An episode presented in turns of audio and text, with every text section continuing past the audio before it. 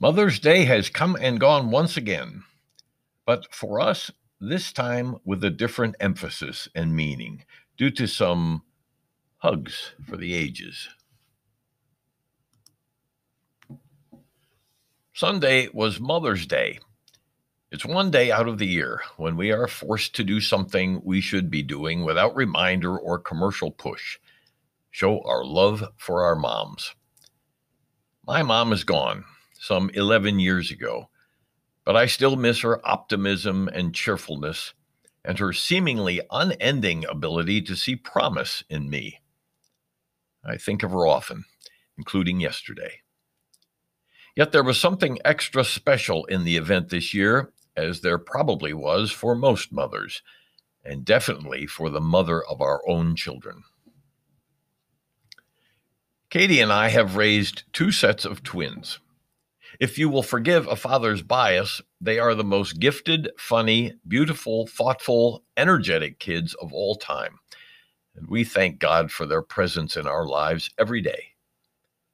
Yesterday, three of those children, our three daughters, managed to migrate their way to our home at different times of the day to see their mom and to give her a post pandemic hug.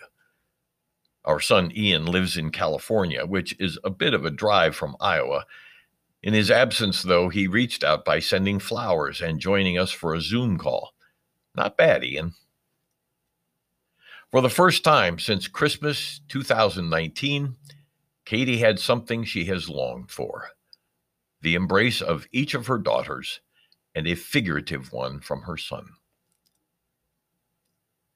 This part of the tale is not one unique to us. Lots of mothers and children have missed the embrace of each other during the past months. Some have even faced the loss of a mom or a child without a final hug or even a touch, and the pain has been excruciating. In the scheme of the pandemic, we have counted ourselves among the fortunate ones who have not contracted the virus, and we recognize how fortunate we have been in that regard.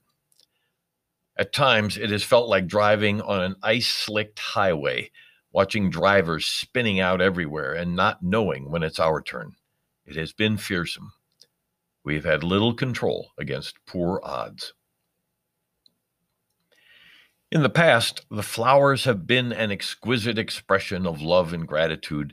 The cards have sometimes brought tears of laughter, and the Mother's Day dinners have provided occasional opportunities for fun gathering. But if a year came and went without the chance to connect with each other, we knew that the circumstances preventing us would change, and that there would always be the next holiday or birthday or Mother's Day to celebrate. Especially Mother's and Father's Days have been susceptible to such casual regard, maybe partly due to the commercial nature of the occasions. As a family, we've recognized and accepted the reality of busy lives in conflict with holidays. There were no gatherings last year, of course, nor at any time since Christmas 2019. That was the year in which Katie received her diagnosis of Alzheimer's disease. Suddenly, being together mattered more. Every opportunity for celebrating together seemed more urgent, more important, more essential. The finitude of our times together came under sharp focus, maybe for the first time. As a result, there was an almost palpable sense of determination to stay connected at every chance. And then COVID 19 arrived and destroyed all such resolve over the succeeding 16 months. In the world of Alzheimer's, 16 months can be a lifetime. While we all understood the need for separation and distance and canceled plans during that time, we also missed precious occasions of being together, making still more memories for ourselves, histories for our grandchildren, and for the generations that may follow.